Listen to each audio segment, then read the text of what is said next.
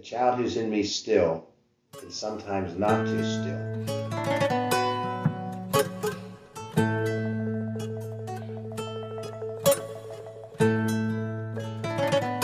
I'm Bill Isler. I am a member of the board of the Jewish Community Center, which is how I got to meet Robert and know about the work he does at the center. I'm a lifelong Pittsburgher, born and raised, and uh, still live here and love it love the work of the center. I think that the JCC is one of the real important assets, uh, not just of Squirrel Hill, but of the entire region for all the work they do for people of all ages, and especially with the work that they have done in recent years as a result of the massacre at the synagogue. I think it is very, very important work and work that uh, I admire, really appreciate the, the people who are doing the work. Thank you, Bill. You know, growing up, my, my uncle used to always remind me that being a human being is not easy because one has to make many choices. Plus, every day one has to make many decisions, and those decisions determine how your day is going to be. So, how do you usually handle yourself in times of crisis? You know, Robert, it's really been interesting to get to know you, and not that we've spent a tremendous amount of time together, but knowing um, what you have gone through in your life. Uh, as I have said to you, I have not had to deal with the crisis and, and the issues that you have had to deal with. And oftentimes I, I think I don't even realize that maybe I've had crises. I've been fortunate, very, very fortunate as a human being. I've been uh, able to have friends who have been very, very supportive of me, people that I can talk with, uh, people who can, can guide me, people who can keep me focused. Uh, I've been married for 47 years, and uh, to somebody who knows me well and can keep me focused and, and uh, keep me, as they say, on the straight and narrow.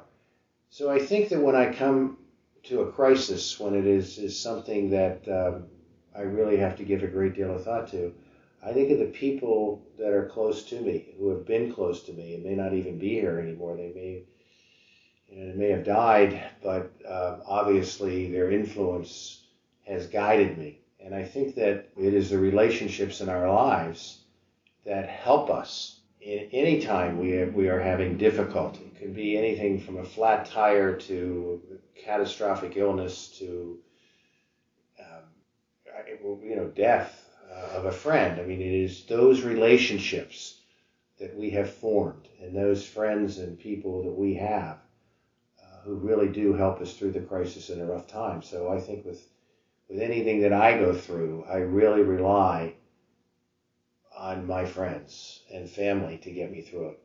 Uh, is there anybody in particular that comes into your mind whenever you get into problems that, oh, I should call such and such person? Yeah, there are. I, I there are there are a handful of people that I would call immediately. Obviously, my wife is one, um, uh, and I you know I say that with a smile uh, because she usually is is the first person um, that I would reach out to uh, to try to get help from or help with.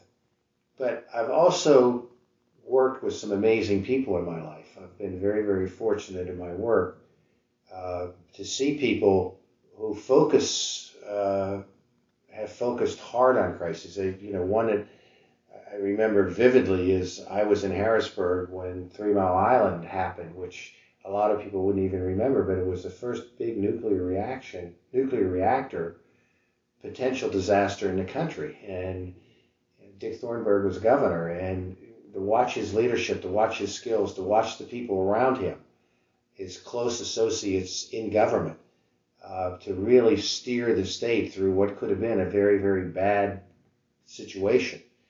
Uh, it really, you see things like that, and um, I was fortunate to be there and fortunate to watch leadership work uh, during a crisis. I also had the opportunity to work with Fred Rogers for years.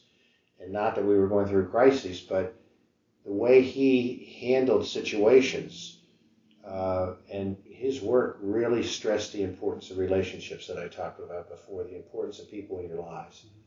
That it is the people who make a difference uh, to you on a daily basis. Well, that's interesting since you brought about uh, Fred Rogers because whenever I watch any of his shows, it just brings out my inner childhood. You know, it, that, that is one of the most important statements you can make because Fred used to say that he wanted to write a song, The Child Who's in Me Still, and sometimes not too still.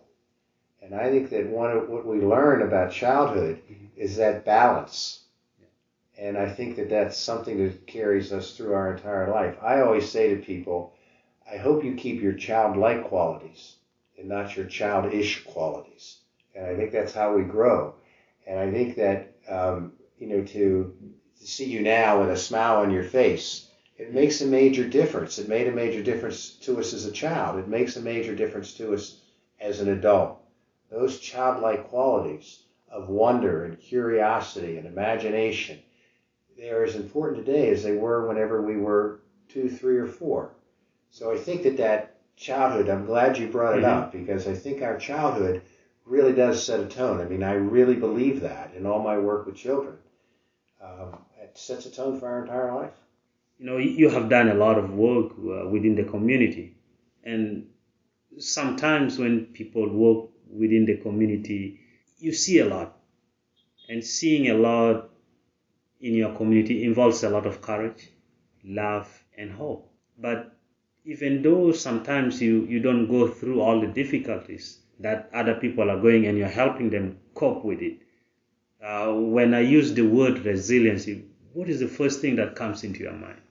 I think the self strength to continue, that you believe in yourself, that you can get through it and move on. Now, I want to go back to what I said about people because mm-hmm. the relationships certainly are important at this time. That you can turn to people for advice or assistance or encouragement. But if you don't have that inner strength, if you don't feel as a person that you can move on to the next step. You're not going to be able to do it without, with, with those people. It, it, it's a combination of the two. That resiliency is something that we have within us. And again, with young children, it, it is failure can be a good thing because it can help us to get to the next step. And I think that again, I want to go back to, to early childhood. In, in, in the JCC in the early childhood program, you see children trying lots of things. Sometimes they're successful and sometimes they're not. But those adults that are with them are helping them come to the next step, to believe that they can do it. So it's a combination of your inner strength and your belief in yourself and the support of all those people around you. I think that I see resiliency more as, as running on parallel tracks. And both of them I think are important. When we tell stories, it helps us create space and in those spaces, we save our feelings and share our ideas. Sometimes those spaces that we create with our own stories are dark. But that darkness is not what helps us build our resiliency. Because sometimes darkness reveals something in us.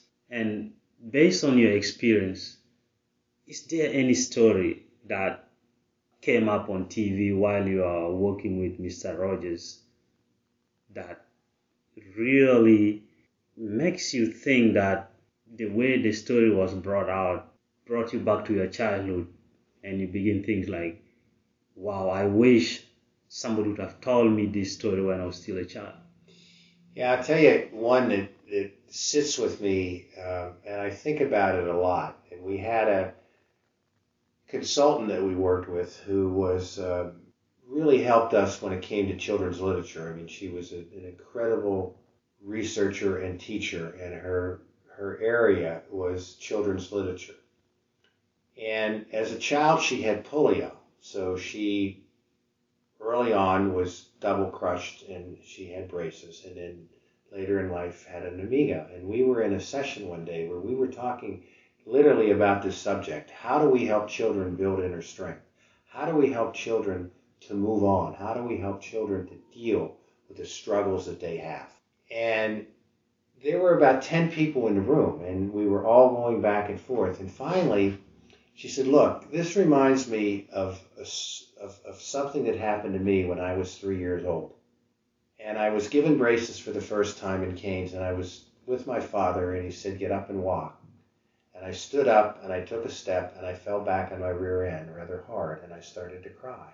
And my father looked at me and said, Mary Margaret, are you hurt? And she said, No. And he said, Then get up and walk. And I've been walking ever since. Now, that story is of somebody. I mean, when I was growing up, polio was a very common thing, so I could identify with that. I did not have it, but I had friends. And seeing how what she did with her life, how she became one of the most respected voices in children's literature, certainly in this area, but also in the nation. But you wouldn't think about when you saw her about all the struggle that she went through. But the fact that she continued to walk, and we used to use that line all the time when something would happen, um, we would just look at each other and say, Are you hurt? No, then get up and walk. And I think that's important. And the power of story is is important because it's those those things stay with us. Uh, again, I, I you know I I think can think of a lot of the, the times of being with Fred when people would say things about how they struggled in life, and he would always reflect, have them reflect back about just think of how that's helped you become who you are today. And I think that's important to remember that whatever the struggles we have, whatever the failures we have, they help us make us stronger. They help us become more of who we can be. And I think that's a really important concept and one that uh, I certainly learned from him. Well, uh, one thing that I learned from early in my childhood, uh, storytellers are always good singers. Sometimes instead of telling a story, they will sing a song. And now when I get into a lot of hardship, I have some songs to fall back to. Do you have any songs that you fall back to when things are not going the way you want them to be?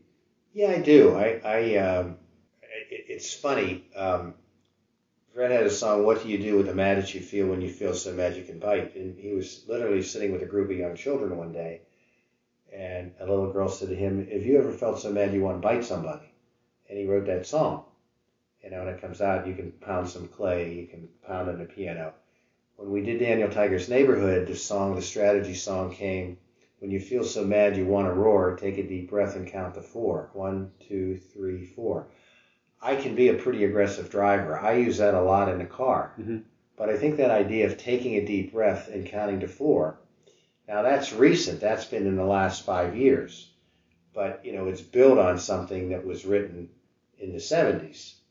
So yeah, I think that that um, it, it's interesting you bring it up because music, the the words in song and reflecting on songs, um, I think are are are very important. I mean, in my you know adolescence, college days, times they are changing. You know that that the Bob Dylan song meant a lot, and you still have to remind yourself of that today. That the times are going to continue to change.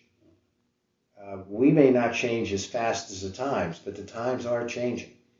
So, yes, I think that's a really interesting concept to reflect on.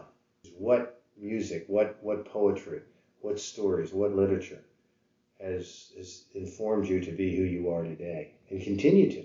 Well, Bill, it's real interesting talking to you, and I hope we will have another opportunity to talk more because you have a lot of interesting stories to share with people.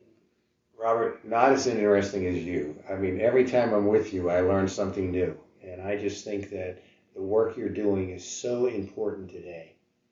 Those acts of kindness, those acts of recognition, those acts of reflection with people just really does set a tone that is going to help people in ways you don't even know. And I thank you for the work.